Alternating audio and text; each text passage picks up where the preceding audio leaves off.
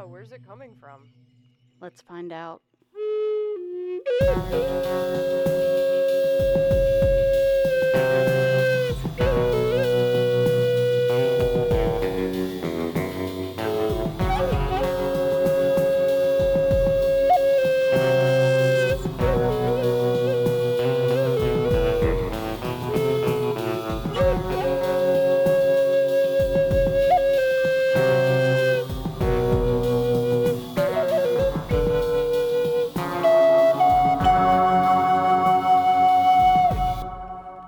Hello and welcome to the Six Degrees of John Keel podcast. I'm one of your hosts, Barbara Fisher, and with me is Morgana. Tonight we're going to speak with Morgan Daimler. She's a blogger, poet, teacher of esoteric subjects, witch, priestess of the Dini Maive. I said it wrong. And the author of more than two dozen books, including The Morrigan Fairies and Fairycraft. Welcome, Morgan.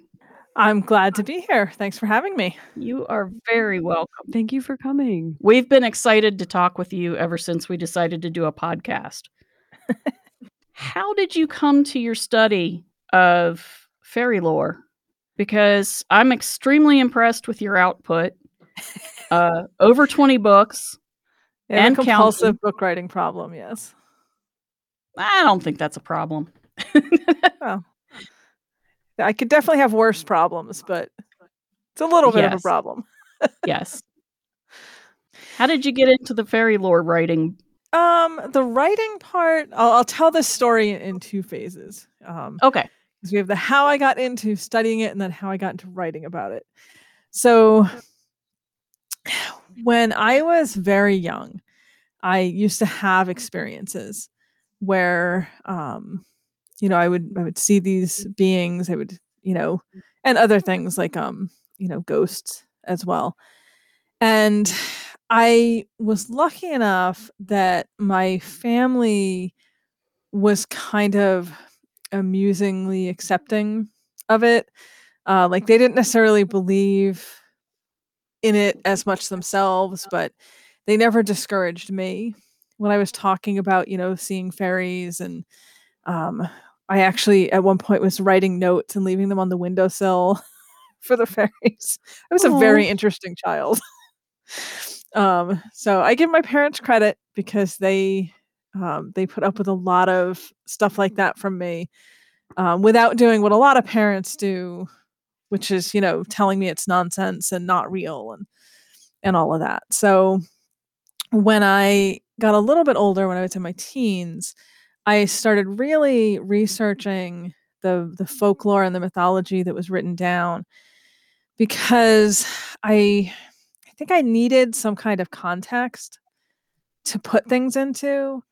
Um, you know, my my family, my grandfather was from Ireland, so we had some Irish traditions and beliefs that were kind of passed down and um, you know, some some other things along those lines. So I had a, a little bit of a framework, but not a lot. Um, and I think the ancestry aspect of it, the, my grandfather um, being who he was, is part of why I specifically sort of started focusing on the Irish.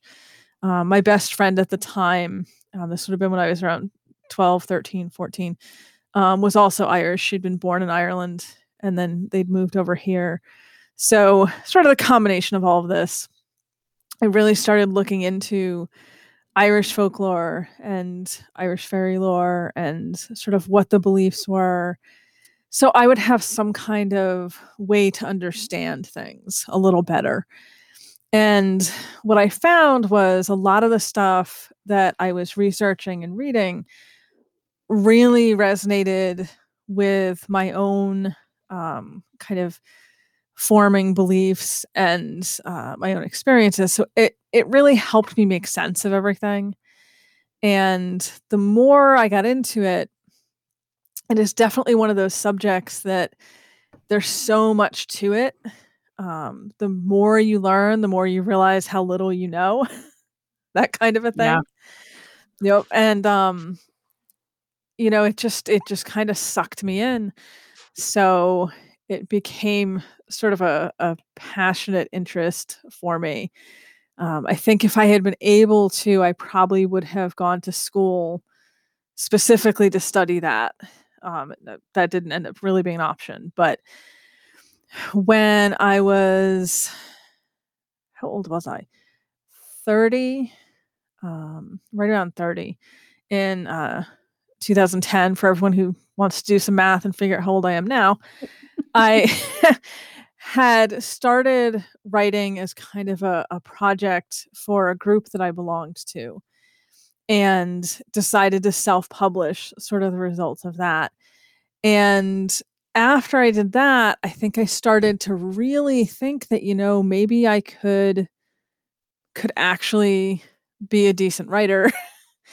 um, I'd always enjoyed writing in school, but I hadn't done it at that point, you know, for a good 14 years or so. And I started blogging. And after I started blogging and had been doing that for um, about a year, year and a half, I was approached by a very, very small sort of niche publishing company to write a book for children, specifically 8 to 12, on the fairy faith, on fairies. And um, I did that. That's sadly out of print now, a child's eye view of the fairy faith. But um, that was when I think I really started to think, you know what? I think I can do this. And um, I also started to think to myself, you know, I think I could add something valuable to what's out there because there's a lot of material that's already out there, but most of it has a very different perspective. Um, it's you can't as easily find um, the things that are based in the older fairy beliefs and practices, whether that's Irish or Scottish or Welsh. It's, it's getting a little better now, but particularly 11, 12 years ago, there really wasn't as much out there. And a lot of what was on the market was uh, kind of sketchy, to yeah. be honest. Yeah. Um, yeah. So, you know, I think I just had one of those moments where I was like, somebody's got to do it. It might as well be me. Um, and so I ended up uh, writing my first book with Moon Books, which is the publisher I've been with uh, since 2012. My first book with them came out in 2013. And, you know, it just turns out that I actually am not half bad at the writing. And I, I do, in fact, uh, have a perspective that people seem to find interesting. So it just kind of took off from there, but still really passionate about studying the fairy lore and traditions and, and getting that information out to people. Sorry, that was very long. No, that was a great answer. You're allowed to, people hear us all the time. they don't need to hear us all the time. they, they want to hear what you have to say. It's um, definitely one of those lives. questions that's hard to like, you know, condense. Yeah. yeah. You kind of yeah, have to get all that backstory in there. Right. I sort of asked you for your origin story if you were a superhero. so, you know, we, we have to you have to go with what you got. Um when you when you I know you do workshops, I know you teach people um about the fairy faith and what kinds of things do people want to learn about and how open are they to learning about it? Um, and what kind of preconceptions do people have? You ask the most gloriously complicated questions. Yes I did. um, so you'll never come back. You'll be like nah no no i i definitely will consider coming back if you don't hate me by the end of this. So um to be totally honest, the the question that I get asked the absolute most often across all forms of media is um trying to, there's a really polite way to say this mm-hmm. is about humans and fairies producing offspring. Well, that's a nice way to say that. So there you um, go. Yeah, that's that is my number one most commonly asked question and subject. Um, I do find in teaching that most people are willing to listen. Um, they don't always agree, but um, they're willing to at least consider what I'm saying, which I appreciate. Uh, I mean, you're always going to have the the odd person here and there that is very very set in a specific view, you know, and, and isn't willing to listen. But for the most part, the majority of people I encounter, I think, are um, reasonably open minded, you know, willing to at least hear the folklore and, and what's out there and what the beliefs are. Um, trying to think what the third question was. Oh, let's see. I, I think I was winging Oh, it. so, what was the most you know. common misconception? Yes, that one. um, I knew it would come to me if I just had a long enough awkward silence. So, um, probably the most common misconception that I run into is people who are kind of basing their understanding of fairies on um, popular culture. And that's become a bit of a catch 22 vicious cycle kind of situation because a lot of what we're seeing now in um, books that are, are more spiritually aimed, um, pagan books about fairies, is heavily influenced by popular culture. Um, So, it, yeah, it kind of feeds back into itself. Um, and the popular culture view, uh, there's there's actually a lot of layers of misconceptions that go on here, but probably the biggest one is that they're they're kind of like that Disney Tinkerbell, the the little tiny winged sprites. Um, that that is specifically what a fairy is um, and people who are really strongly in that mindset sometimes you kind of have to have a multifaceted discussion about um, opening up to other possibilities relating to that word so that that can get a little complicated and some people are very set in you know in, in viewing it a specific way. Um, you know the, the reality is when we look at the subject is it's there's a lot of complexity to it. And the word fairy um, historically and, and through today in, in most communities is used more as sort of a catch-all term so you know yes it does include the the, the smaller winged sprites that sort of tinkerbell stereotype um, but it's also going to include beings that look fairly human but aren't um, water horses are a type of fairy looks can look like a horse or it can look like a person um, they're one of the more dangerous ones uh, so you just you have this whole range of different beings that kind of we would categorize with the word fairy and i think once people are kind of open to that idea that it's not this really specific concept it's kind of a broader concept um, then it gets really interesting That is a very excellent answer. And yes, Tinkerbell is she's oh, she's such a a, a difficult popular culture archetype. We can't get rid of her. she's Yes. there. She is. And she's she's actually a really interesting one if you look at her because she's gone through some evolutions Oh, yeah. herself. Um, if you if you look at Tinkerbell in Barrie's original book, um, Peter Pan, she was pretty vicious. Yes. you know. He was gonna Um, kill the Wendy bird. Yep, yep, and yeah, even in the original Disney movie, she was. I think they they toned her down a little bit because it was a kids movie, but um, she still she totally tried to get Wendy killed. I think it helped that they like made her not able to speak yeah, because she was duplicious and tricksy and mean and temperamental in the book and the movie, but the movie you miss a lot of that when you're a kid. like you're like, "Oh, she's jealous and mad so she turns red." And Yep. it's like, "No, she was shoot down the windy bird." yeah, yeah. She's she's little and cute. It must be okay. And I actually I strongly suspect the way they did that in the movie, having her be silent, was a reflection of how they did it in the play. Um, Mhm. because in the yeah in all the stage productions she was literally just reflected light off a mirror Yeah. Right. you know that they would like flash around the stage Um, hard to give lines to that.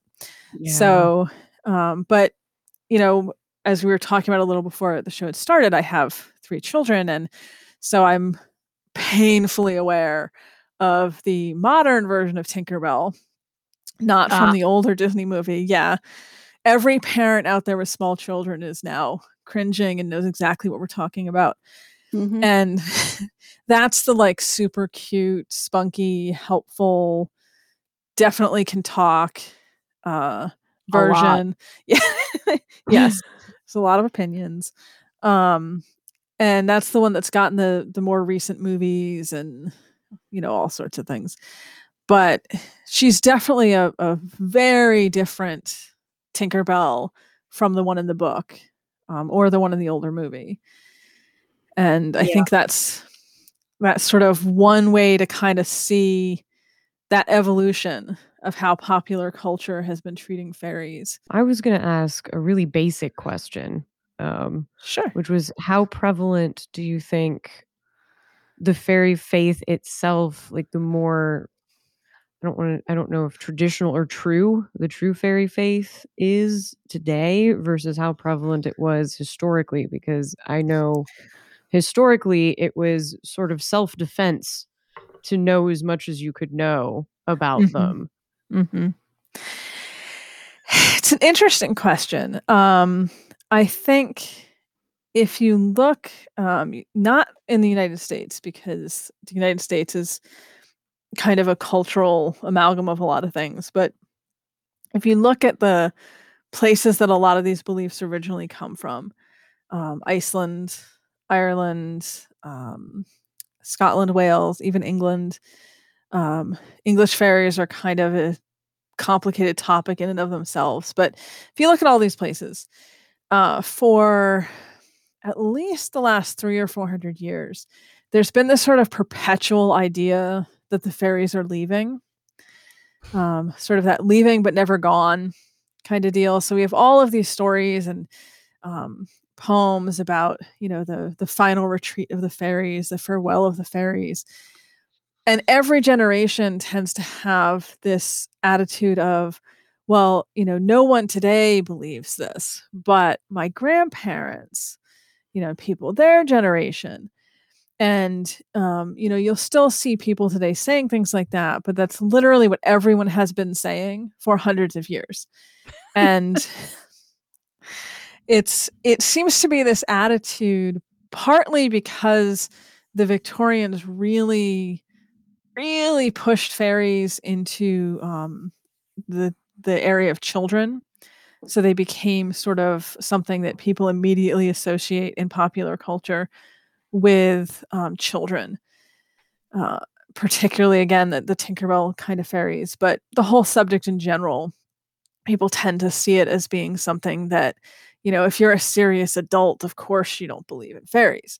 So I think that people who do believe in them oftentimes will kind of take this approach of you know i i'm not saying i believe in them but this is what i was always told you know by the people who do believe in them and it's it's sort of a a self-defense a way to believe in it without owning necessarily that you believe in it but in a lot of these places if you go um, like if you go to iceland and ask people, you know, do you believe in the Alfar or the Huldufolk?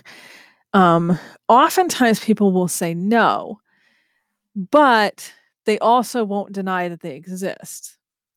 And Right. you'll, you know, um, you'll see the same thing sort of in Ireland where people um, will be like, well, you know, of course I don't believe in that, but I'm not going to go up on that hill at night, or you know, I'm not gonna, I'm not gonna mess with that fairy tree. I'm not saying they're real, but I'm still not gonna, you know, not gonna do They- those things that historically their bets. yeah yeah um and you know again this is something that people have said for for hundreds of years this idea of even people who don't have any religion even people who aren't like very spiritual people will still believe in fairies because they're seen as sort of part of the natural landscape or part of the the daily reality that people live with. So I think it's also to a degree less that it's something people believe or don't believe. And in some places it's just sort of accepted that like, you know, of course you're not going to go to that location at certain times and of course you're not going to, you know, mess with that tree because it belongs to the the good folk and you just don't do that. So, it's a little hard to gauge how much of the belief is still there um, because of all of this, which is why I'm giving all of this convoluted backstory here. Um, but I think that quite a lot of people probably do still have the beliefs or are aware of them. Um, just not as many are willing to admit it. Right. Yeah. I like that. I can see that. I mean, these days it's a lot more popular to say, well, I believe in aliens than to say I believe in fairies. And I'm not really sure why, but I had to deal with I saw one when I was a kid. So I just have this like, well, of course there are fairies. And then Katharine Briggs happened to me. And I was like, oh. uh yes, Katharine Briggs, the the great saint of all who study fairy lore. Yes. Yes. Yes. Yes. I think I'm I'm slowly collecting all of her books. It's a work I in progress. think I have most of them, Yeah. but not all of them. And I don't have all of her papers collected because that's that's hard to do. Yeah, Um, if if there's anyone out there listening to this in like academia who has this power, it would be really awesome if they would put out a book of her collected papers. yes, it Just would. gonna- yes, please. I'm gonna pu- I'm gonna put that, That wish be- out. That would be amazing. It really would. Well, and when you grew up, Morgana, you also had me, you know, don't go into the woods, don't pick those berries. yeah, Uh, you you hammered in the the do's and don'ts um pretty early on. See, that's good parenting. I I think it was too, um, honestly, because anything that couldn't be applied to normal human beings was no hurt harm to anybody, and a lot of the rules make sense. Like, don't talk to stra- don't talk to strange people you run across in the woods. Like, you shouldn't do that even if they're people. Yeah, even if they're humans, that's true. um, yeah i think especially with children it's it's a good idea um to kind of give them those guidelines uh not just the common sense ones but you know the the general you know how not to get taken by fairies guidelines I I got those, um, and I'm honestly pretty glad about it because it's reflex at this point. Like, I if I'm gonna go on a hike, I turn my socks inside out or turn a coat. yeah Um, and I have not been pixie led. I got pixie led once, which is why I do it every single time now. Yep. Yep. I've had it happen, I think I think twice. There was a third time, but I'm a little unsure whether it was I got pixie led or I just legitimately got lost. Entirely possible that it was that second one. Um, but yeah, I've, I've definitely been pixie led at least twice. It is not a fun experience. It's not. It's really, really disorienting and creepy. It is. It is. if you Ugh. Yeah, if you haven't had it happen, I, I don't think you can really describe to people how unnerving it is to be lost in familiar territory. Like you know where you are, but you don't. and you somehow can't get out of the woods Yep. and it doesn't make any sense and it was a very surreal experience and i was with somebody so it was me and my uncle Yeah. and I realized something was up before he did, and he was intent on not stick. We finally ran across a gravel service road, Yeah. and he was intent on turning around and going back into the woods, and I was like, "No!"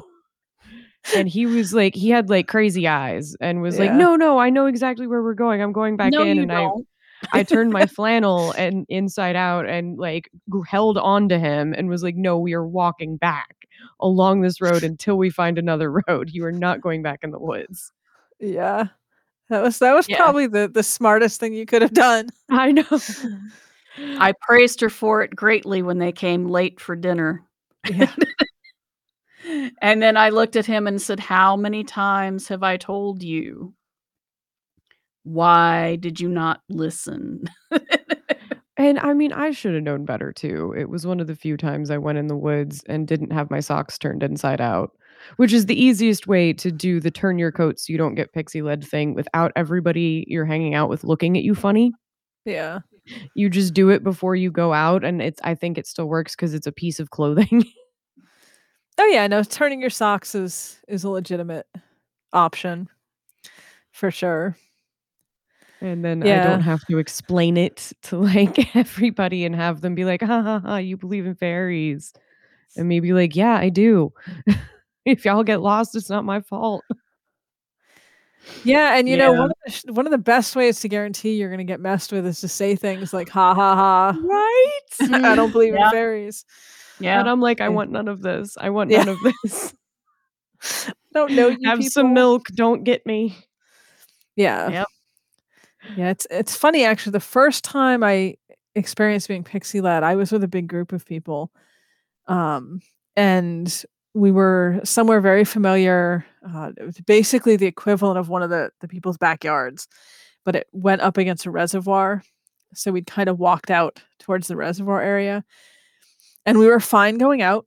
Nice, like 15, 20 minute walk, no problem. It was coming back that was the problem we could see the lights from the houses because it was a little um, suburban residential development. But no matter how much we walked towards them, we couldn't get any closer. Oh. Yeah, and that I don't recommend that at all. It was really not pleasant, and that went on Oh. for a good half an hour. Um, because it was much longer trying to get out than it had taken us to get in. Um, Hmm. and finally, one of my other friends and I just started laughing, and I don't even know why. To the, it was just the whole situation was so ridiculous. Um, and we just started laughing and talking about how much fun this was and how much we were enjoying the fairies doing this. Um, and uh, I think it was the middle of summer, so I had sandals on, so there were no socks to be turned inside out. But and as soon as we started laughing, it's like you could almost feel it in the air, the change. Um, and then within like a couple minutes, we were out. Yeah. That's You must have spoiled the fun. They were like, "Oh, they're not getting mad or scared. yeah This sucks." yep. That's what We'll I put 'em figure. As soon as we thought it was funny, they're like, "No, joke's over, but we're done." ah, the humans always mess everything up. Yeah. The one time that it happened to me in a really stupid place. Um, I used to live here in Athens on a piece of land that had eight eight acres of woods. Okay. That's not much. That's really not much. And they woods is a really misnomer. It was really just a patch of woods. Mhm. And then there was fields that that were mowed for hay. So really it was a patch of woods. And all kinds of stuff happened in those woods and you know, we'd hear music coming out of there. When we first moved into the house, I was like, "Oh, there must be hippies near here," you know. And and no, it was all farmers. We were the hip we were the hippies that lived near there. And uh there was no reason for there to be music coming out of those woods. And uh we I would go in there and if I went in by myself or just with my husband, there, I never had a problem. Mhm. But when I took my friends in, there were a couple of friends that were okay that the woods wouldn't get shirty about it. But there were there there was one evening I took people in and it was right at dusk, probably a bad time. Um and the woods let us in just fine and there was a path that um had been there, you know, ever since we moved in, you know, since before we moved in. And we're following the path and and you know, that Beltane later on, I, I discovered that wildflowers the the night before Beltane bloomed, like this this whole path, it was carpeted with little white wildflowers that I didn't even know what they were. Um, Nice. which is weird because I know my local wildflowers. Um, which leads me to believe that that wasn't a human path, but Yeah, something else going on. it, it hadn't done that at this point. So we go wandering through the woods. I knew those woods like the back of my hand. We're walking through, and it just got weird. It was this disorienting feeling of these trees don't look right. It doesn't feel right. It's not right, you know. And so I started to get nervous. Yeah. And we came out of the woods in a place that I had never come out before. and was on the top of the hill and there was a almost perfect circle which I did not let anybody step into of really green grass that was uh sort of sheltered by blackberry bushes and I was like don't you even think of touching the blackberry bushes? And you know we stood there and a, a friend of mine looked at me and he was like um i think this is where you hear the drums and the singing from and i'm like yeah i kind of think so too we we need to get out of here Yeah. and so we started to walk out and one person who i will not name but he he reached out and i don't know what possessed him but he broke a twig of a blackberry bush like he was going to take it with him and i was like put that down Yeah. and he was like why? It's just a blackberry bush. And i'm like "Mm." and i was like just and i i said to the air i'm sorry for him. I i i, I won't bring him back. I'm i'm really sorry. Um let's go now. And i i actually left some of my hair as an offering just as you know i just reached up and pulled out some long strands of hair and i was like see i'm i'm really sorry here. Take this.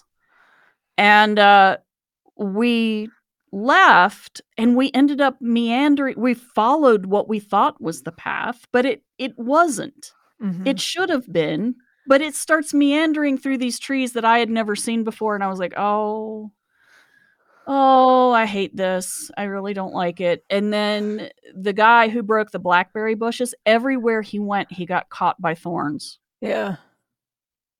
um he got caught by um wild roses or blackberries or you know just just thorn bushes that just happened to be there. Um and so he ended up getting completely scratched up and i was like you deserved that. And uh we did finally get out um but we ended up going off the path and just straight through the trees which you know he was getting ripped to shreds but we could get through the thorns just fine. It was just him. Yeah. I was like, okay, well, and he had long hair, so it was it kept catching in his hair and pulling his hair out. So I'm sure he left lots and lots and lots of strands of hair for them. Probably a He little blood. didn't mean to. Mm, Oh, lots of that. He was Yeah. he was pretty messed up. He was like, I don't know what happened, and I'm like, I know what happened, fool. Like that's what you get when you don't listen, Yeah. touching things. What's wrong Yeah, with 'cause- you? That dark ring of gla- grass is definitely a classic fairy ring kind of description. Yeah, and I never went back there. I was like, nope, that's that's somebody's private business that's not mine, and I'm not. Mm-mm, no, no. Definitely smart. So, for the benefit of anybody who doesn't know much about fairy folklore, could you explain some of the basics of the fairy faith? Sure. Um now that we've meandered off onto this little Yeah. uh Maybe we can have a like a brief like Yeah. Explanation of everything we that's just what referenced. yeah. Um Not everything, but yeah So the fairy faith is a term that was coined um, a little over 100 years ago uh, by academics.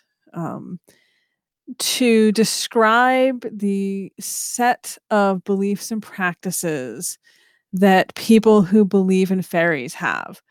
So it's something now in the last 20, 30 years that you'll see people saying that they they belong to the fairy faith or they're part of the fairy faith. But generally it's not a term that people before that would have, you know, if you were in Ireland 100 years ago, people wouldn't say they're part of the fairy faith. Um, you know, it's just this is what you believe. This is kind of what everyone right. believes. Um, if you see what I'm saying. So the fairy faith, even though the word faith is in it, and we that's kind of a loaded word in English. Um, it's not a religion or a spirituality in itself. It's just that set of beliefs and practices relating to fairies. So anyone can um, practice or follow what we would now call the fairy faith. So, you know, you could be Catholic or Jewish or um, pagan or a witch or Muslim or, you know, anything, Buddhist.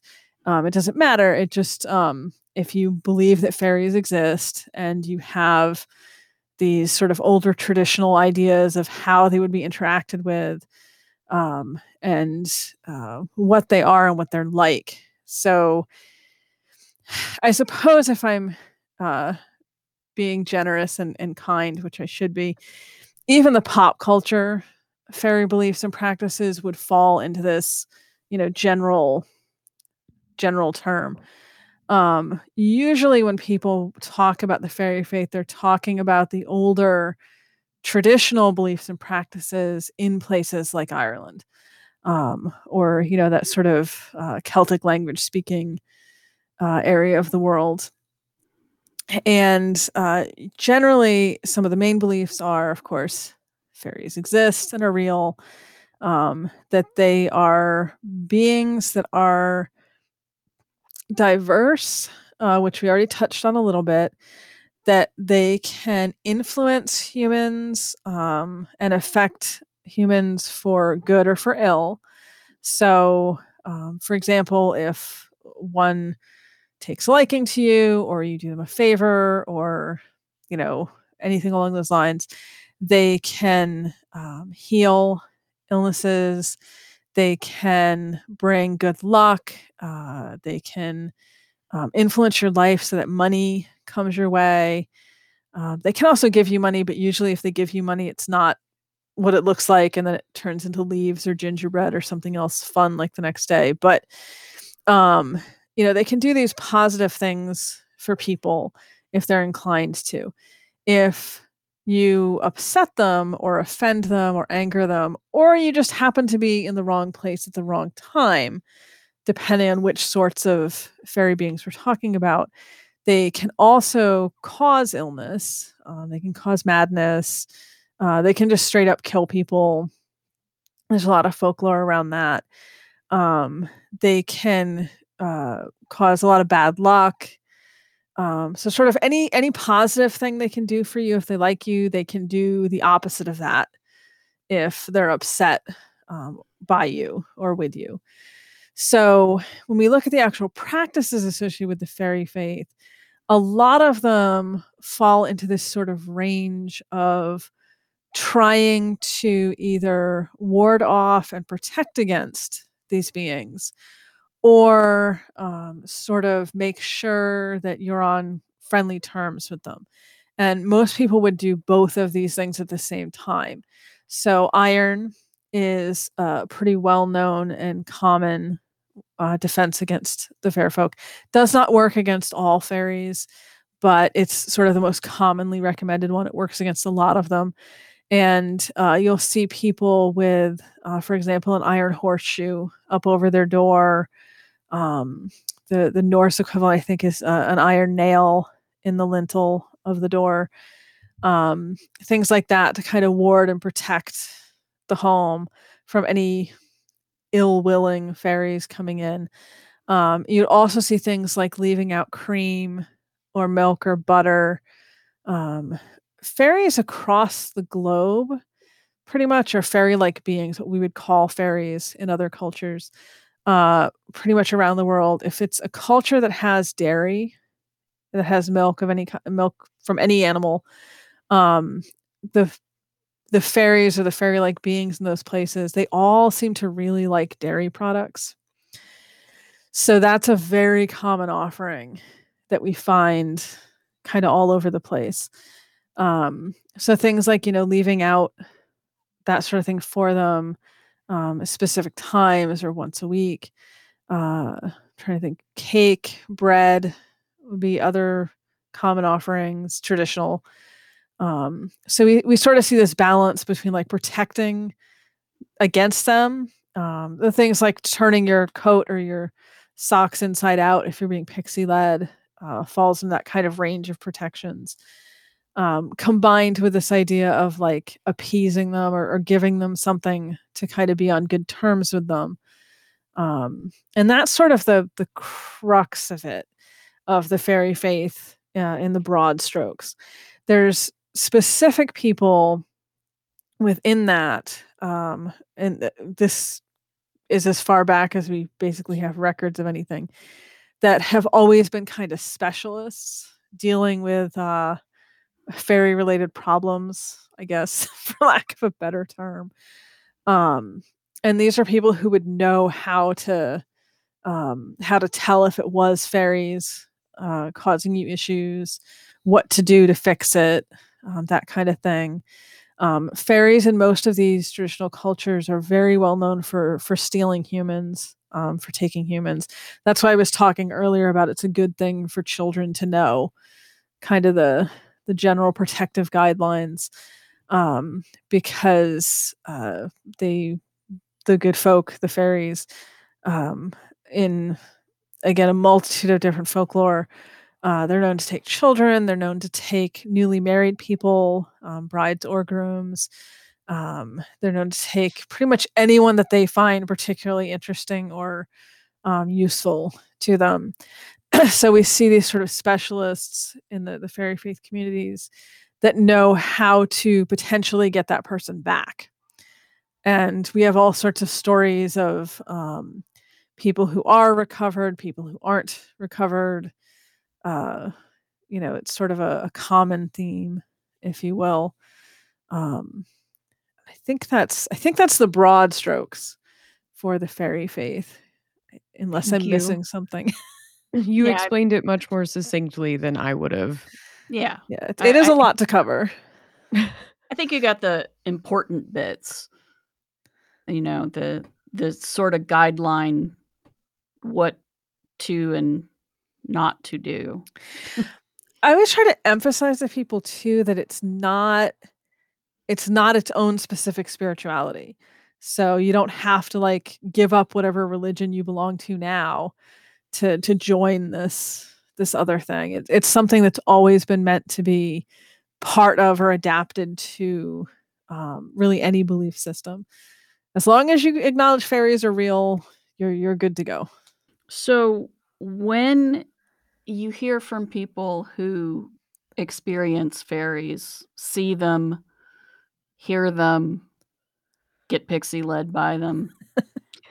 you know, what is there a commonality among people?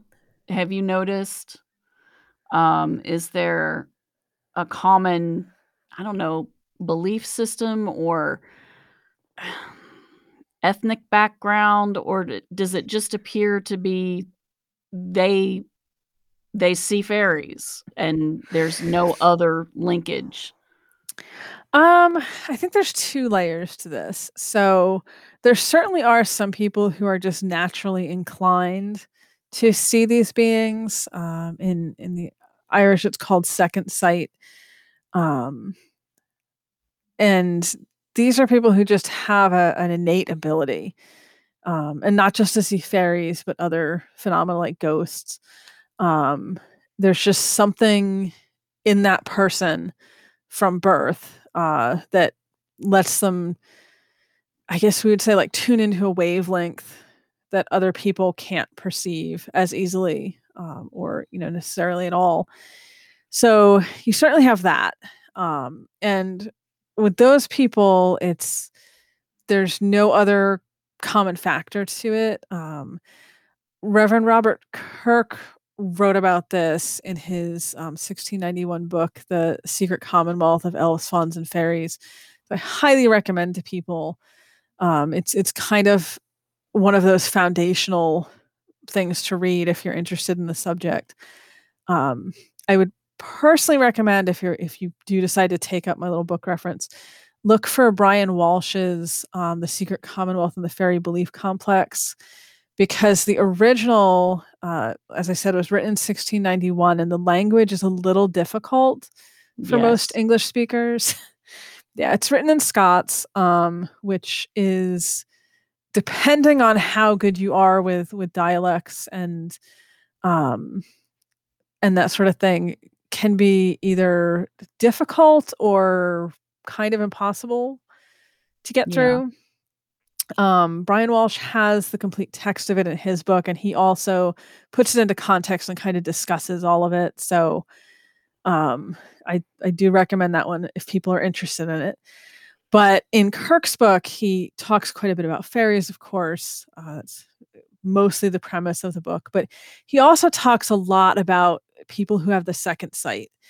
And um, his theory was that it's mostly men that have it. I, I think that was a little bit of bias coming through on his part, a little bit of that 17th century misogyny, you know. Like if women are seeing fairies, they're witches, and you should kill them. But We if men are seeing them, nice about that. right? If men are seeing them, they just have the second sight, and that's something else. So, um, but it is really interesting if if you're interested in fairies or more about the second sight historically. Um, Kirk's book is a good way to go. So we definitely have that aspect of it. People who just are naturally inclined to see them. Um, they also the the fairies in general seem to be drawn to certain types of people, um, particularly artists of any sort. Um, so musicians are a big one. Um, and you will find so much folklore out there about fairies and musicians, um, fairies inspiring musicians. Uh, they say that uh, O'Carolan, who is a famous, I think he was 17th century Irish composer, um, that he a lot of his music was based on he had slept on a fairy hill and he he'd heard it and was repeating it. Um, you see lots of stories along those lines, and they're also really well known to borrow musicians and give them back, which is a little unusual. Generally, if they take humans, they don't just return them. Um, musicians, though, they just seem to have a real, uh, a real attraction to. I've noticed with people who who come to me that are having fairy issues or um, situations that they need help with. A lot of times, if it's not a case of kind of like your friend in the the story you just told, Barbara, um, with the being pixie led who broke the branch when he shouldn't have, and then had a lot of bad luck until you got out of the woods. Um, if it's not a case of someone who has done something to offend or upset them, eh, and you know, sort of brought it on themselves in that way, a lot of times it seems to be it's a person who is um, musically talented or artistically talented or a writer or a poet or creative in some sense um, and i just want to kind of emphasize it's not always what we would traditionally think of as like an artist um, but any any person who has that sort of extra creativity to them if you know what i'm saying Yeah. um they they seem to really be drawn to that uh doesn't always work out well for the human. Um and of course most of the time when i'm um when i'm being contacted or people are, are coming to me with things it's because it's not working out well for the human. Um and i'm kind of trying to help them. So there there might be a lot of people out there that do not have problems necessarily from this but it, it does seem to be a pattern that i've really noticed. Um I'll, I'll tell you a quick story so i was in ireland in 2016 with a small group of people and we were staying at this one place in Boyle, which is um, near Sligo, basically. And um, it was a nice kind of wooded area out to one side. And one of the gentlemen who's with us is a musician, and he had decided to go out for a little walk uh, just after dark. And he came back and was telling us about the um, voices he was hearing in the woods who were inviting him to go join them. Mm. And I was like, well, that's not good. Yeah. Don't go. Um, and then we kind of had to have a little crash course in like why we don't follow strange voices into the dark woods at night in Mm-mm. Ireland. Um, and also, you know, quick and efficient ways to protect yourself when things like that happen. Um, yeah, that that location, for the record, was a really interesting place. Um, speaking of fairy rings, the the first night we were there, I had gone out and I had put a little bit of cream and butter out, just as a sort of like, hi, you know, let's let's be on good terms, let's be friendly, because I'm new here, sort of thing. And when I went out the next morning, there was a fairy ring in front of where I had left everything by Oh. this fence. Um, this ring of dark grass. And I so I had to go in and tell everyone after I had told them, like, if you want to put out a little something for the good folk here, like this is the place to go. I had to go back in and be like, yeah, don't go there. Don't listen to me because you'll have to walk through this fairy ring to get there and don't do that. That's oh, not a good Lord. it's not a good choice. No. that was a good snare right there Yeah. that they set. there's Yes. also, if I'm not mistaken, there's also a sense of they're always like sort of right next, right there, like right next door conceptually. So they they hear, Yes. and um, that that story makes me feel as if they listened when you said that, and we're like, we're gonna put one right here and hope people wander Yeah. into it. Yep. I would not be surprised at all if that's what happened. Yeah, and I should say after I've spent like almost an hour using the word fairy, um, you're actually not supposed to use the word fairy. You're supposed to use euphemisms, um, good folk, good neighbors, fair folk, shining ones, because the word fairy, it's thought offends them. They don't like it. Um, and leading into what you had just said, the idea is that because they can pass invisibly to most humans, they could be around at any time. Um, and if they hear you saying things they don't appreciate, like the word fairy, or that you don't believe in them, or you know, laughing at people who do believe in fairies, uh, to tie into something we'd said a little bit earlier, they might decide that you need a, an objective lesson in why you should not talk that way. So yeah, it's it's definitely definitely an old belief that they they could be around at any time. It's very much that like Big Brother is watching, but fairies. Yeah. Yeah, I tend to Fairies call them watching. good folk yeah. generally.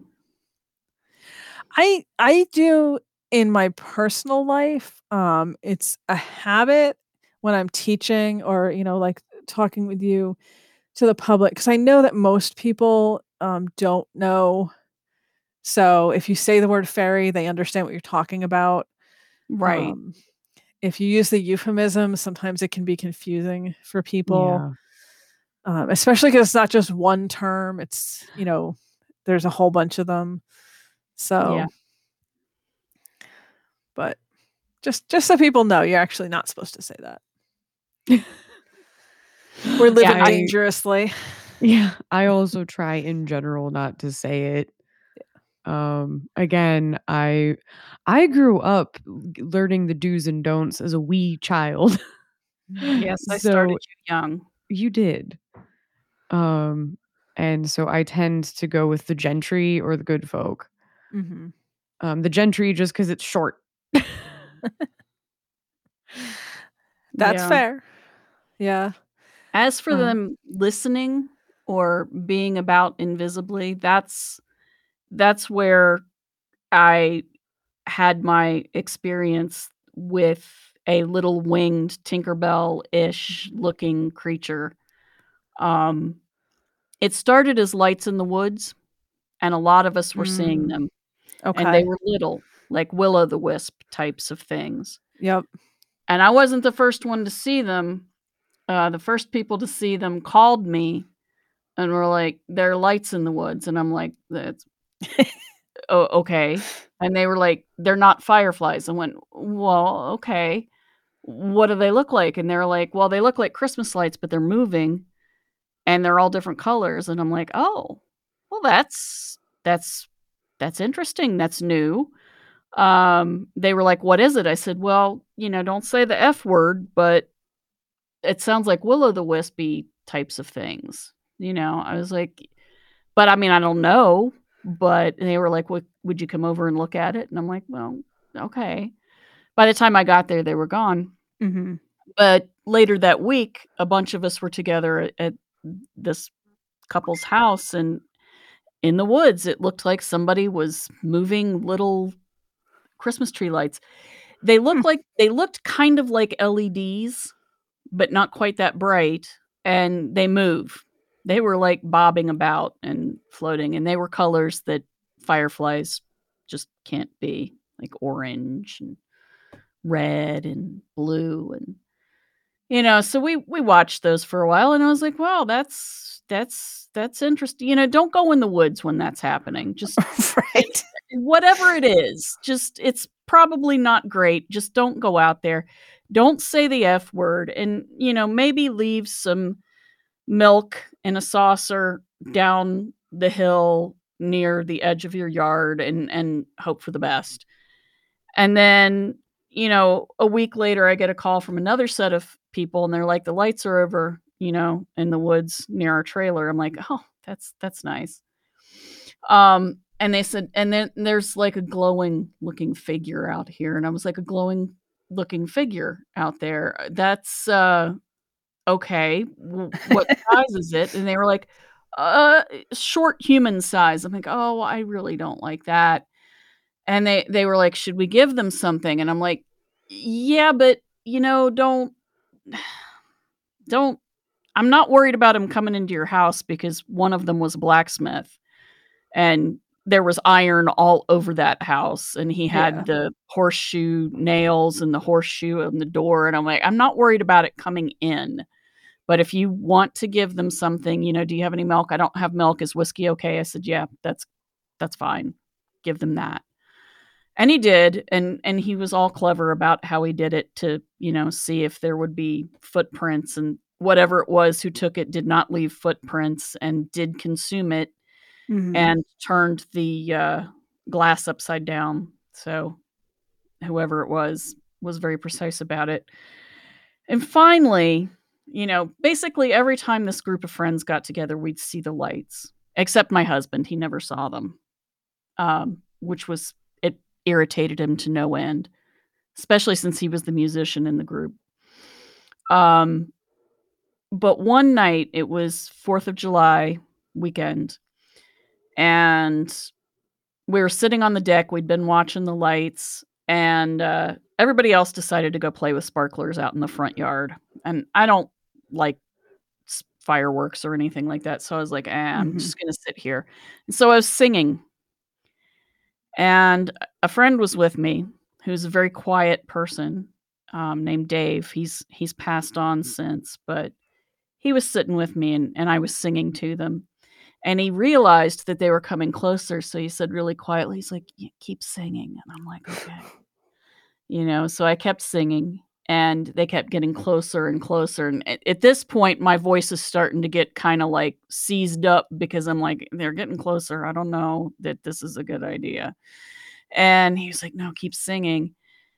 So one of them which was an orange light bobbed close and it turned on about six feet from us, and it looked like there was a moth inside of the ball of light. It looked like a white winged moth, a big one. And it didn't look like any kind of moth that I know from her. It, it was, you know, it should have been like the size of a, a Luna moth, but it, I don't know of any white ones around here that are that size. Mhm. So I, I was like, oh, oh dear. You know, and then it bobbed closer. And at this point, it was about eh, three feet from us. The light went out and then it went back on and there was a little naked woman with wings inside the light at which point i stopped singing um, because i i was like oh no and my friend grabbed my arm he was not a touchy guy you know he was not a grabby sort of person but he grabbed onto my arm really tight and i didn't say anything and but what i felt was a direct communication and it was like being slapped in the face. It wasn't a physical thing, it was a, a knowledge thing. And there weren't words. Mm-hmm. But it was referring to something I had said three days earlier. My husband and I owned a metaphysical bookstore, and we had a uh, discussion group that met every Thursday. And that Thursday, we had been discussing the F word. We had been talking about the good folk. And I was explaining to people don't use the F word. Um, and you know, this is what you do, and this is how you appease them, and turn your clothes, you know, turn your coat inside out, whatever, blah, blah, blah. And somebody had said something. Why are you so afraid of them? They're like, you know, they're just these little winged creatures and I said, Oh, they're not little cute things with wings. They're not harmless. You know, even Tinkerbell wasn't harmless. She tried to kill Wendy for God's sake.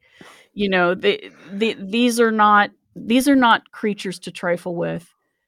They aren't little cute things with wings. They mm-hmm. are something much older and wilder and grander than what you seem to think they are. You know, you've been looking at those flower fairy books and stuff, and it's messed with your mind. I was like, they don't look like that. What I got from this creature hovering like three feet from my face was, hey, lady, I can look like what I want to. you can't tell me what I look like. And uh, don't do it again. And I, you know, I was, I was horrified. I was absolutely terrified. And when I could move, I grabbed onto Dave just like he was holding onto me, and we ran through the house. we just went in the back door, through the house, out the front door, and then stood on the porch staring at our friends with our mouths moving but no sound coming out. Yeah. Because we were in a state of shock. They were like, What's wrong with you? And honestly, I didn't tell anybody but my husband for a mm-hmm. year. Yeah. And Dave and I didn't even talk about it he was like, "Did you see that?" I said, "No, and neither did you. We we didn't see anything. No." but don't say the F word, whatever you do, because these little boogers have been listening. yeah, that's an intense experience for sure. Um, and I, I have to watch myself, and I admit it. Um, I can be prone sometimes to a bit of hyperbole and I do I do tend to go kind of very similar to what you had said to that person in your group with the, you know, they don't look yeah. like that. That's not what they are. And that's not entirely true. Um uh, you know, there there certainly is a percentage of them that can look like that or do look like that. Um so I try to remember now to say they can look like that, but the yeah. majority of them do not. Yeah, are more diverse. Um, and as you know, because that's kind of what brought us to even doing this show tonight, um, I had a very similar kind of experience, um, which I was telling our, our mutual friend uh, Josh Cutchin about in a different context, um, where my friend owns a, a pagany occult sort of store and um yeah. yeah. It's a thing that and people do. It is. It's not a bad thing to have um and this was probably a good 20 years ago now and it was midsummer and there we'd had a, a group um, after the store had closed and people had left at this point so it was a good probably like 9 9 30 the sun had said it was dark um, so actually it was probably closer to 10 that late in the summer. And it was just me, my friend who owned the store, and a mutual friend of ours, um, coincidentally also named David. So maybe it's Oh. something about guys named David. Wow. Um, the universe is a strange place. So the three of us were just kind of finishing cleaning some stuff up, and uh, it was nice weather. The door was open, and this is not a big city. Um, for the area we live in, it's considered a bigger city, but you know, it's like forty thousand people. Um, it's not super urban. Um, and we're kind of on the outskirts. But as we're cleaning up, this big, like bat sized moth comes in the door, white, completely white. Um, I had never seen a moth that big ever, um, which is what caught my attention. And my friend, of course, who owned the store, was immediately like, you know, what are we going to do? We have to get out of here. And then our friend David was like, did you really take a good look at that? oh. and so I kind of stopped and and got a little closer and looked, and it, sure enough, where the little moth body would have been if it was a moth, it was like a little man. Um, you know, two two arms, two legs, definitely humanoid, but with these big white moth wings. Um, and I was like, well. okay like i at the time i remember just thinking like i don't even know what to do with this now like I, i'm pretty sure it's kind of rude to chase a fairy out um, yeah. yeah. It's you know, probably not cool. right uh, but we can't leave it in here because that doesn't seem okay either That's that's a bad Um, plan too. I mean, right so I, I was i was i was frozen in that moment of indecision like what what does one do when a you know bat-sized moth fairy flies into your store um and my friend was who owns the store was upset because she was trying to figure out like how, what are we going to do how are we going to get this out um i can't close the store with this in here no. I mean, No, off no. ask it if it needs to buy anything. I. I feel like that's the politest thing to do, maybe. right Could I help? um Sure. And it was kind of fluttering up it's a recessed door and there's big picture windows to each side. And it was kind of up towards the ceiling but around the area of the front door and the ceiling and by one of the picture windows. And, and finally our friend david just kind of pointed at it and was just like you uh, in this very you know annoyed sort of sort of voice but as soon as he pointed at it and said something, it just dropped straight down into the front window display. And so then, of course, we all kind of rush over because we're thinking, well, now we have to figure out like where did it go? It's a window display, so there's some merchandise in it and you know, decorations and things. And it was just completely gone. Completely gone. Um, and this was not something that was small enough that it could Just hide. Right. Like it, it there was nowhere for it to go as big as it was. Oh. Um and it it disappeared and we never found it. It was just Mm. gone.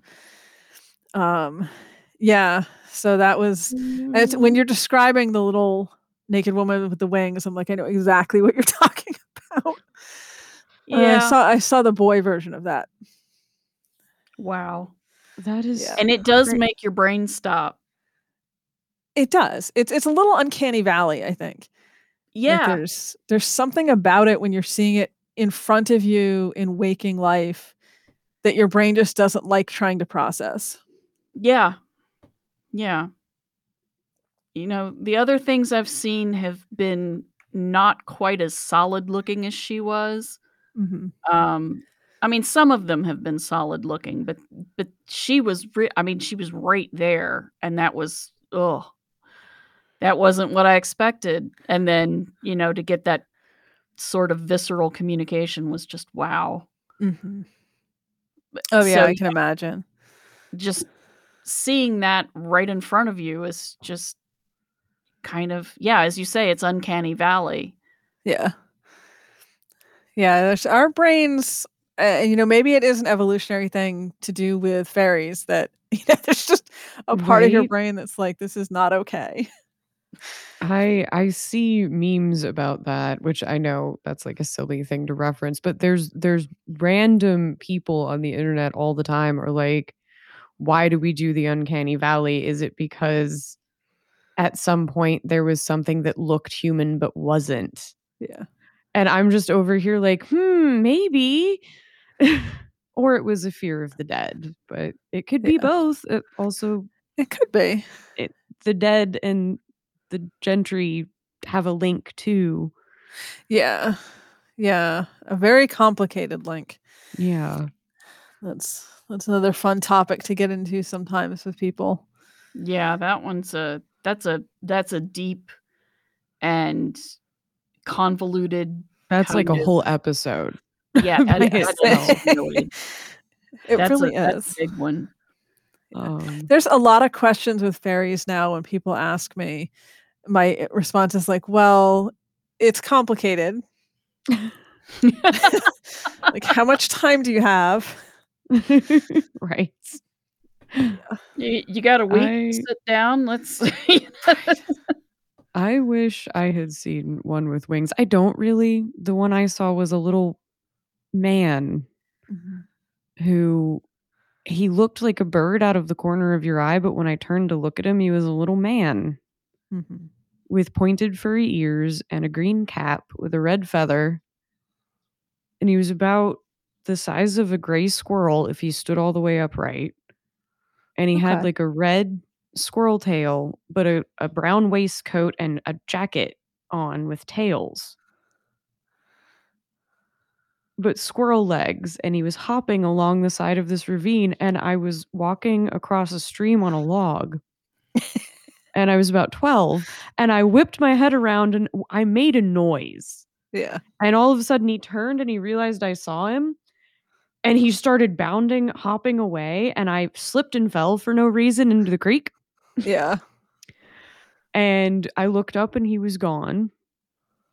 And then I started running home to my mom to mom to tell her. And a rotten piece of a tree branch came flying like up and from the side out of a tree at me. Yeah.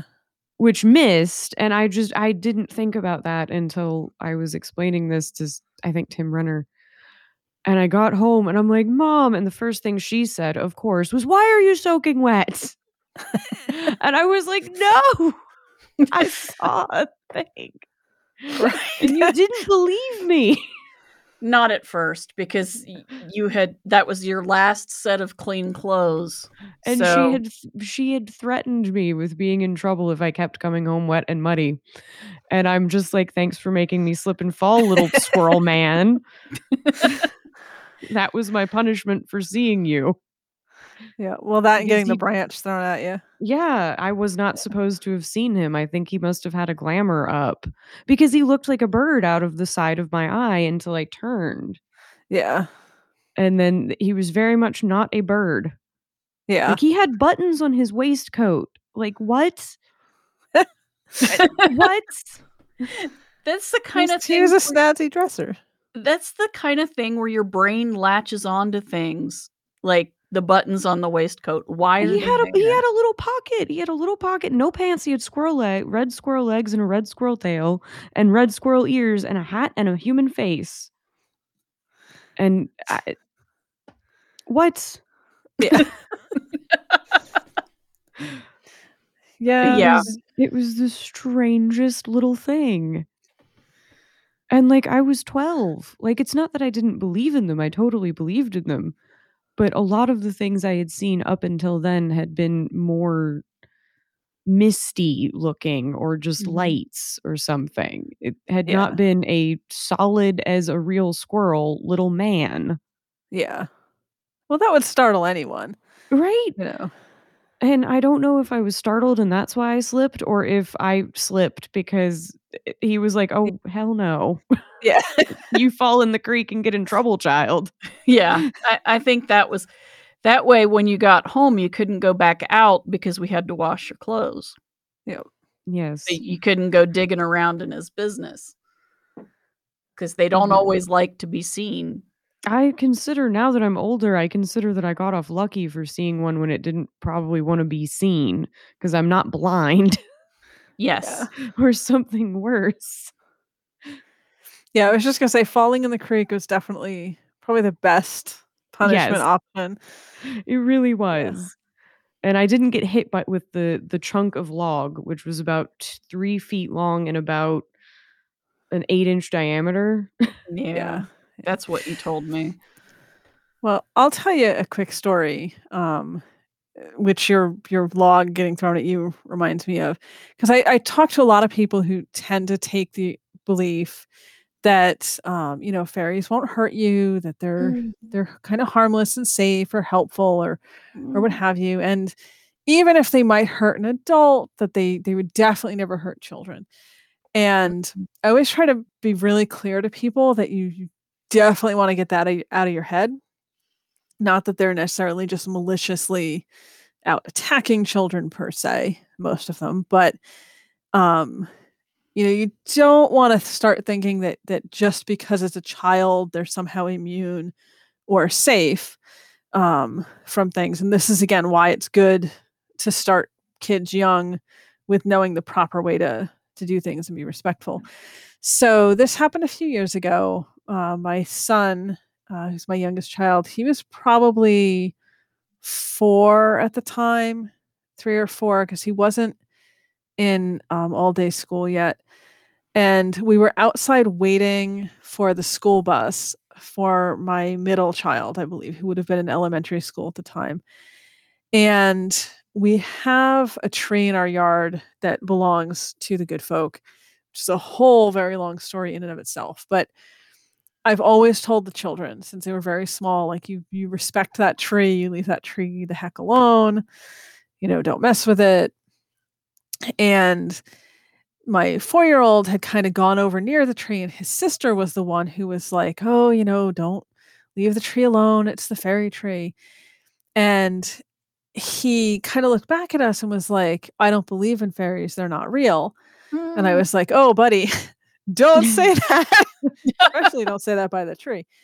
And I'm like, "You you definitely should believe in them, they are real." And he started coming back towards me, and he had been, say, 15 feet away, and he got maybe 5 feet closer to me when about a 3 or 4 foot long piece of oak branch fell exactly where he'd been standing when he said it.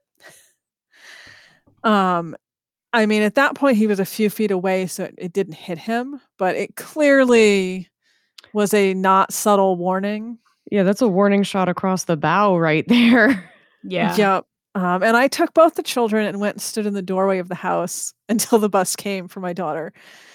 Cause I was Yeah. like, "Yeah, we're not we're not gonna stand in the yard anymore."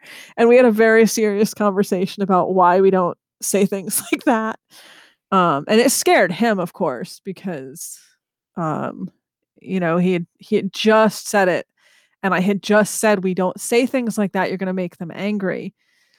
You know, And saying that. And Uh, yeah, and then as soon as I said, "You're gonna make them angry if you say things like that," this, you know, tree that was probably the same size that he was, Oh. fell, um, right where he had been standing. It's honestly scared me quite a bit for obvious reasons. Yeah. Um, but I think it scared him as well because he has never said that again. Good. He learned his lesson.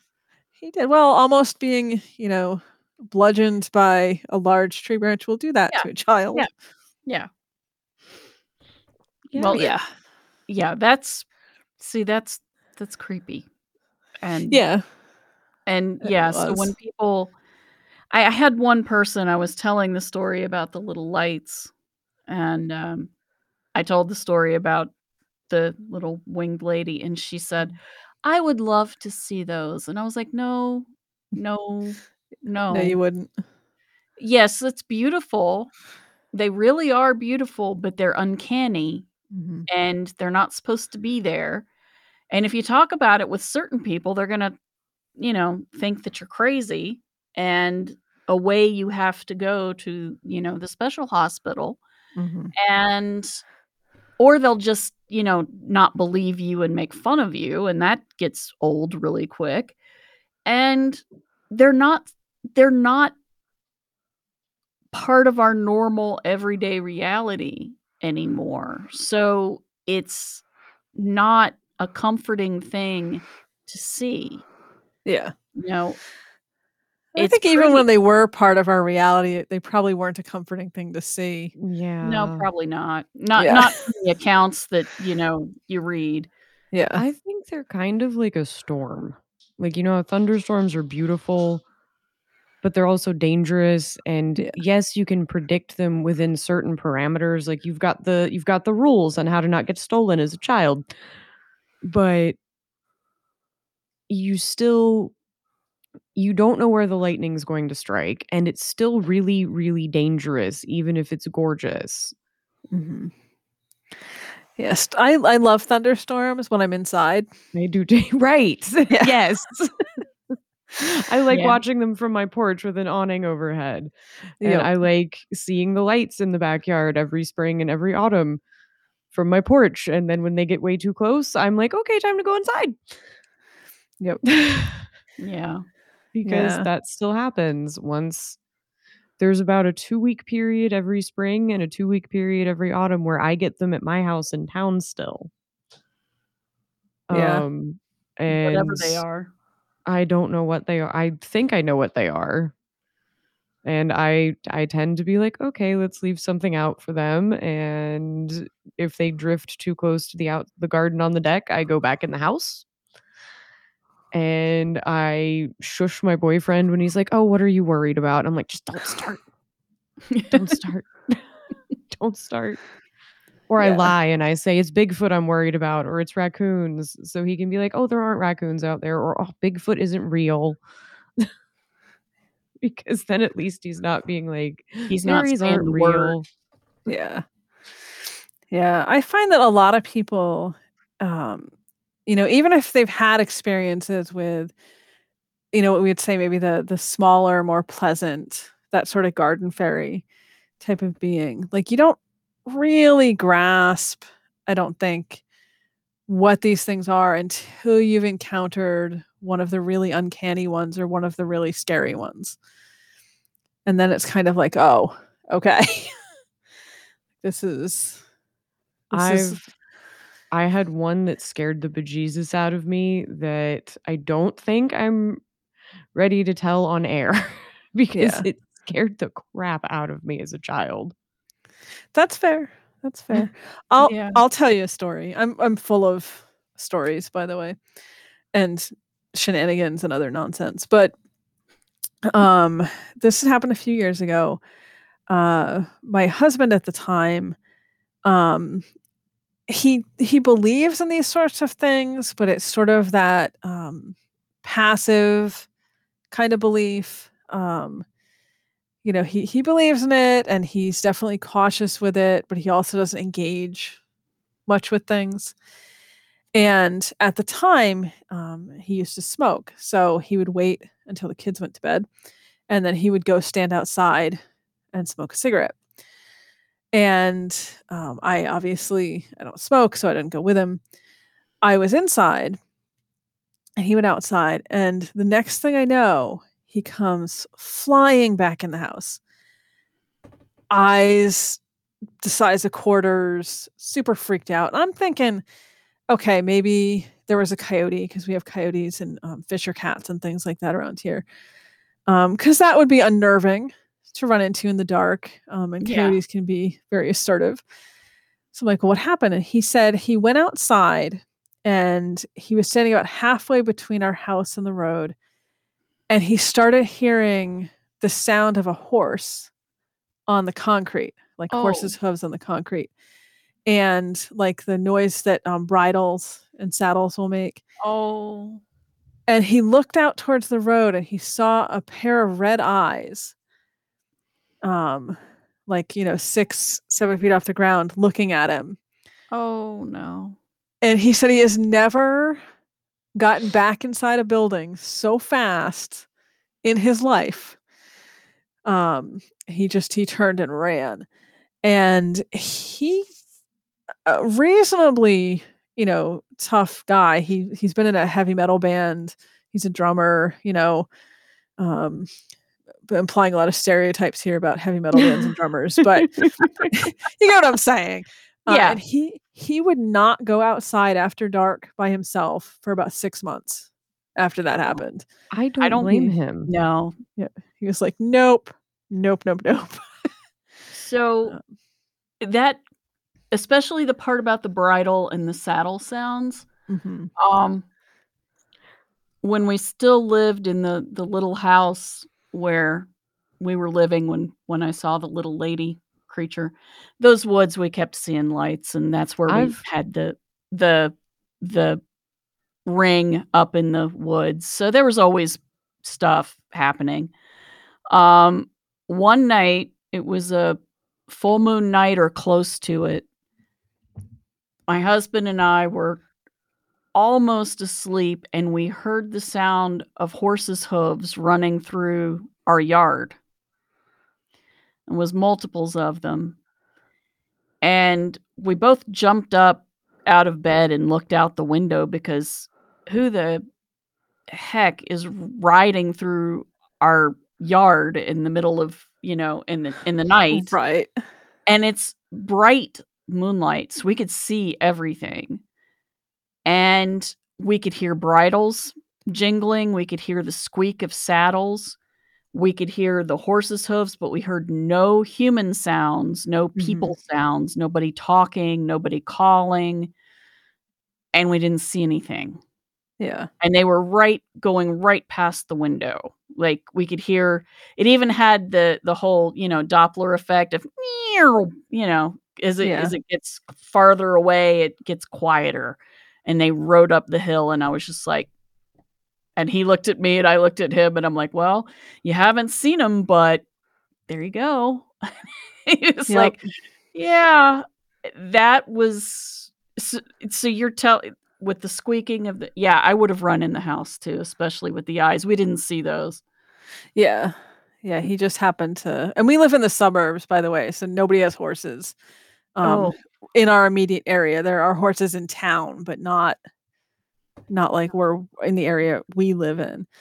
Um so it's it's not something you normally hear no at any time around here. no Yeah. and and the little detail of the hearing the tack you know my husband said that was the part that really got to him hmm because his first wife was a horsewoman so he knows those sounds Yep.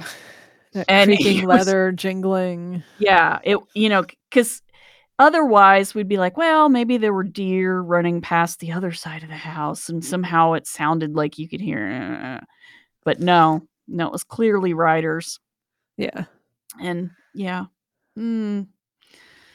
oh i feel bad for him i because if i'd seen those red eyes I, I don't well i would have run for the house that's what i would have done Yeah. Yeah. I knew as soon as he came in that something, you know, something significant had happened. I, I like I said, naturally initially assumed it was, you know, like wildlife related. But as soon as he was telling me, I was like, oh, I'm really glad you ran because Yeah.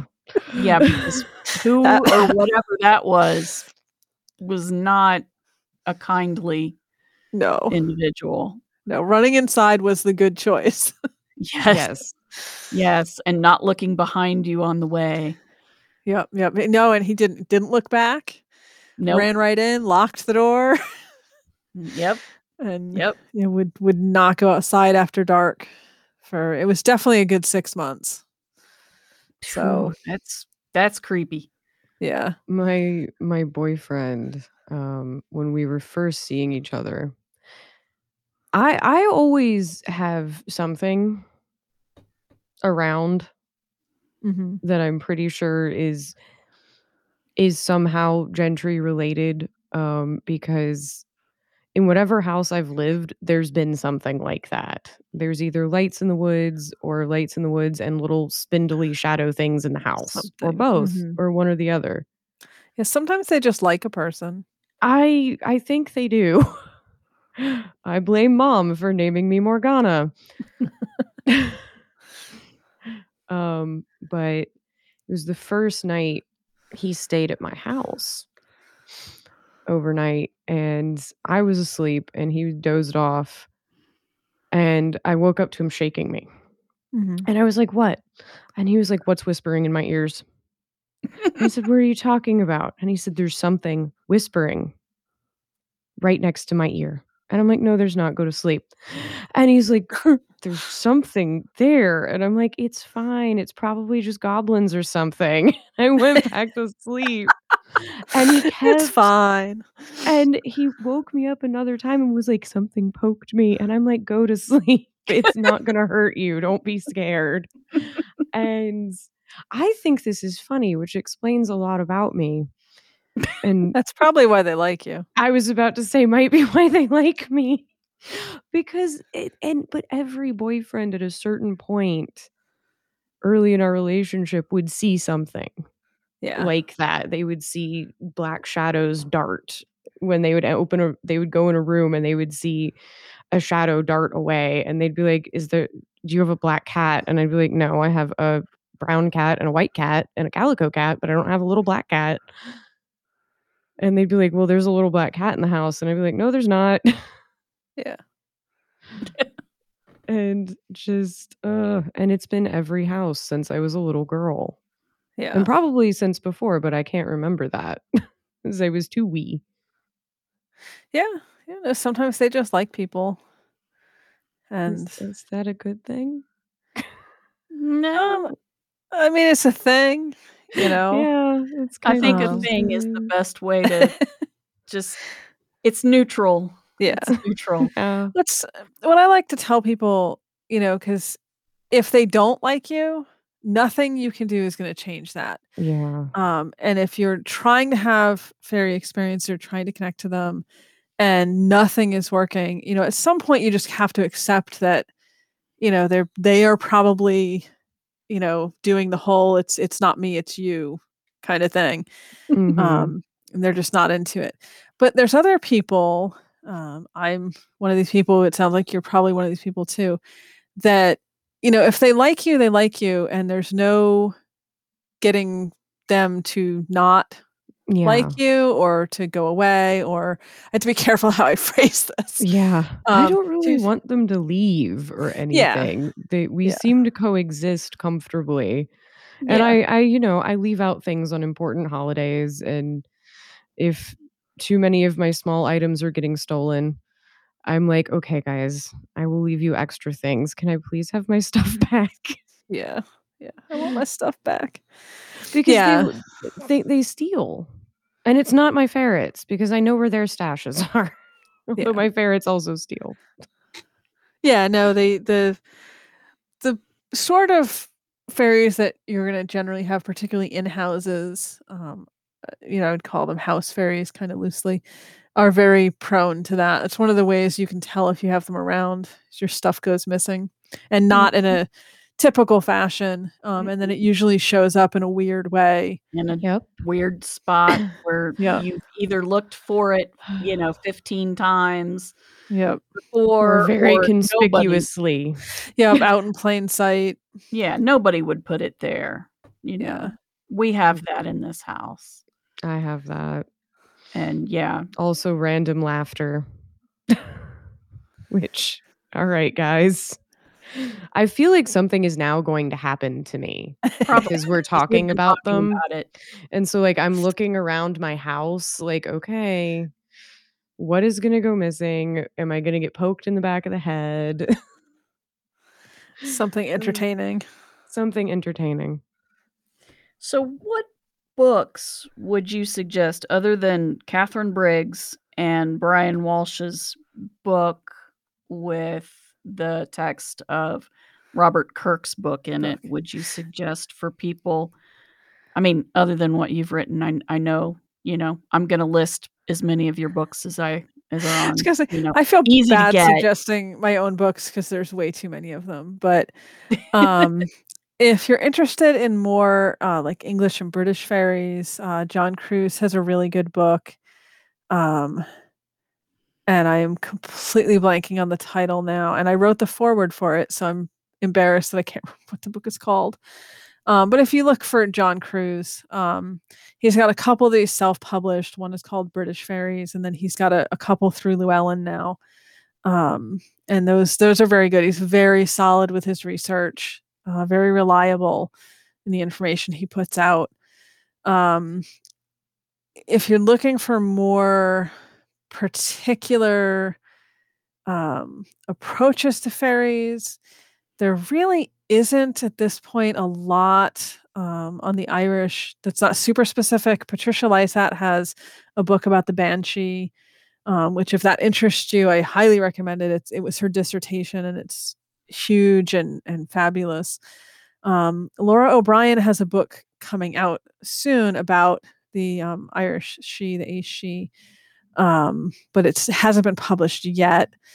Uh, and otherwise, you'd kind of have to either go the more academic route, which uh, I know doesn't work for everybody, um, or you can go the more folklore route. You just got to be careful with the folklore books, especially if they're older. Um, you know, there are some good ones out there, but uh, you know, things like everyone recommends the Fairy Faith in Celtic Countries. I don't hate that book. I think the anecdotal accounts are good in it, but you know, it came out in 1911. It uh, is definitely the product of its time, and it kind of needs to be read with an understanding of some of the issues that it has. Um, and if you don't kind of understand that, I think it can probably be a little more of a, a problem than a help. Um, there's a newer one called The Good People, uh, New Fairy Lore Essays, which was edited by a man whose last name is Narvaez. And uh, that I would recommend. It is more on the academic end, so some of the material is a little dense to try to get through. It is. It's got a lot of great stuff in it. Um, Sabina Magliocco has a couple articles that are really good. Um, Taming the Fae is one, uh, specifically looking at uh, fairies through a neo pagan lens and kind of how neo paganism and witchcraft uh, have incorporated specific ideas about fairies. Um, you can find her work up on uh, Academia uh, edu, uh, which is a, an interesting website. It's a good resource. Um, if you can't afford a hundred dollars for an ac- academic book, it's not an inexpensive hobby. Yeah. Um, yeah. Yeah. uh, yeah, Yeah. those books are yikes. Um, if you do like the academic books, I will put out there that Palgrave, the publisher, which has some very good fairy oriented books, um, every year around uh, New Year's, uh, between November and New Year's, runs a really good sale. And their printed books are like $10 each. Oh my god. Oh yeah, it's a beautiful thing because they're normally literally like 90 to Yeah. 120. So Yeah. I, I wait every year with bated breath for the Palgrave sale. Yeah, Um, that is that is definitely worthwhile. yeah, keep your eye out for it. Um, just search fairies on their website and you'll see that the different things that pop up, they're all worth getting. Um, but waiting for the sale is what I recommend. Yes. um, Yes. Yeah. Definitely. So, what do you have any um fairy fiction that you other than what you've written because I know you have written some and I'll put that in the show notes. Are there, you know, books that you recommend that somehow manage to be true to the folklore and yet still original? Definitely. Um, and I I appreciate the way you phrase the question because there is a lot out there that includes fairies that does neither of those things. Um, to different degrees. Uh, there's a book by uh, Kevan Manwaring called The Knowing. Um, it's based on the story of Reverend Robert Kirk, um, of his life, uh, and then combining that with uh, the Ballad of Tam Lin and bring it kind of into the modern era. Um, this idea of this woman whose family line is cursed because she's descended from the human woman who took Tam Lin away from the fairy queen. Um, and the fairy Oh. queen has cursed them. Janet. Yes, yes. Um, for everyone familiar with the ballad, at the end of the ballad, the fairy queen curses the woman.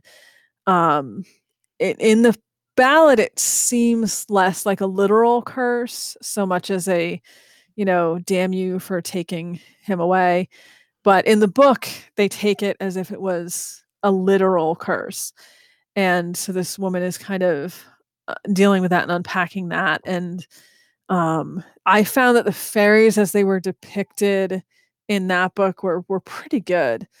Um, there's also a series; it's a young adult series by um, Ruth Long called the Dubh Linn series, and that one it, it kind of blends fairy folklore and some other folk beliefs and folklore uh, into this story of this this teenage girl because it's young adult who um, goes to Dublin and uh, then finds a- lot of um, things that she didn't know existed.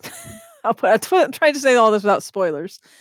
Right. Um, and, you know, adventures ensue. But uh, that's another one I found that the depiction of the the good folk was more accurate than most of what you're going to find out there. And um, Peter Ó Guilín has a book called The Call. Um, it's actually a series, I should say. Is the second one's called The Invasion. That uh, it's a little dark. I think it's still technically young adult because the main characters are mostly teenagers, but it's an alternate world Ireland where basically um, this event happened and uh, Ireland has been completely cut off from the rest of the world by the She. And um, every human, when they reach a certain age, disappears for what seems to be, um, I think it's three minutes in this world, but it's actually a full day in the other world. And they either come back dead or um, sometimes changed in various ways. And rarely do they just straight up survive. Um, and it's kind of following the main character, who's this girl, because Ireland is cut off, they don't have modern medicine as much anymore. So she had had polio, and um, her legs are uh, non-functional basically. She's not in a wheelchair. She has braces on her legs but she she can't walk very well. She can't run. So everyone's kind of written her off when you know this time comes for her and she's taken by the she. They're not thinking she's going to survive um, because of that and it's sort of her story and how she's preparing for this to happen and i found that the the way they were depicted in that um definitely a little grim but uh, a lot truer, I think, to the folklore. Um, and it's a really interesting story too. So Okay. um, those would be my top three recommendations.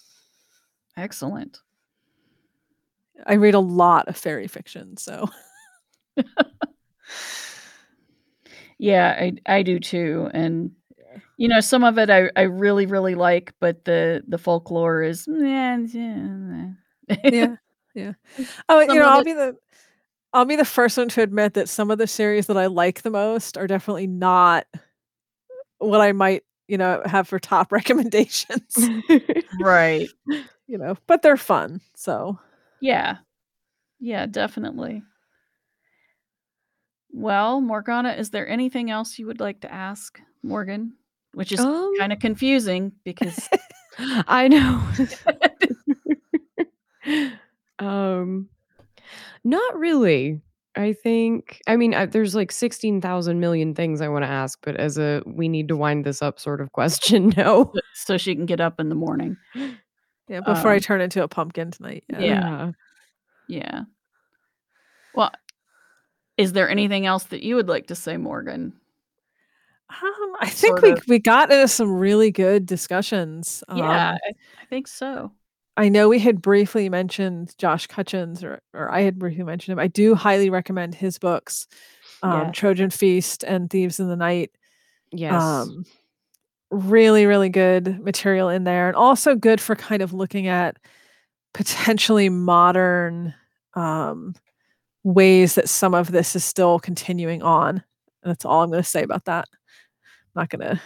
I'll leave you all Yeah. wondering what I mean, so you can go find his books. Right. They are excellent. They are. They They are. are. All right. Um, Well, thank you so much for being here with us.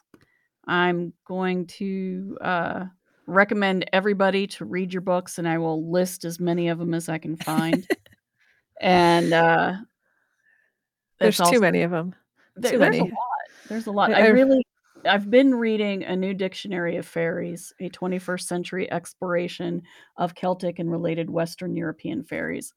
It is it is a a good heir to uh, Katharine Briggs' Encyclopedia of Fairies. I think Oh, thank you. it is That- a it is a word. It sits next to it on on my bookshelf. That means a lot to me. That book is probably the book I'm the proudest of out of anything I've ever very written. very well written and very clear. You don't you don't stray into academese in there but it's still clear that you've read your source material and you know what you're talking about. You're just very good at explaining it so that people with non-academic backgrounds can really It's understand what you mean. accessible. it is accessible. That's always been one of my goals writing um because I know uh well, I shouldn't say. I know that some people have issues reading the academic books. I understand that. Um I'm actually severely dyslexic and I had a lot of trouble learning to read when I was younger. Uh so I I kind of pride myself or you know try to be that person who helps put things in terms that are a little easier for people who might find the the really academic material challenging um, because i think it's important to to make it accessible yeah i think you do a very good job with it well thank just it is pardon any typos appreciated. in the book any any enough. typos and misspellings There- are entirely are- me and I I am also dyslexic, so I thank you. And I do like reading academic books, but it I have to read words twice a lot. Yep yep lots of rereading Yes, all three of us have dyslexia, so yeah it- Oh, dyslexics unite or untie i Yay! should say untie, untie. dyslexic untie yeah All right, thank you very much for being here. It was thank you so for nice having to me. have you. yeah this was a lot of fun Well, good. You have to come back, and we'll even like try to be more focused next time. Although we had fun. We did All we covered a lot of important material so that's what matters Well, that's all for this week's episode of the Six Degrees of John Keel podcast. If you have any questions or thoughts about the podcast or would like to come and talk about your experiences of the paranormal, you can contact us at 6djk67 at gmail.com. We promise to even answer you, and we are always happy to hear from you. Thank you.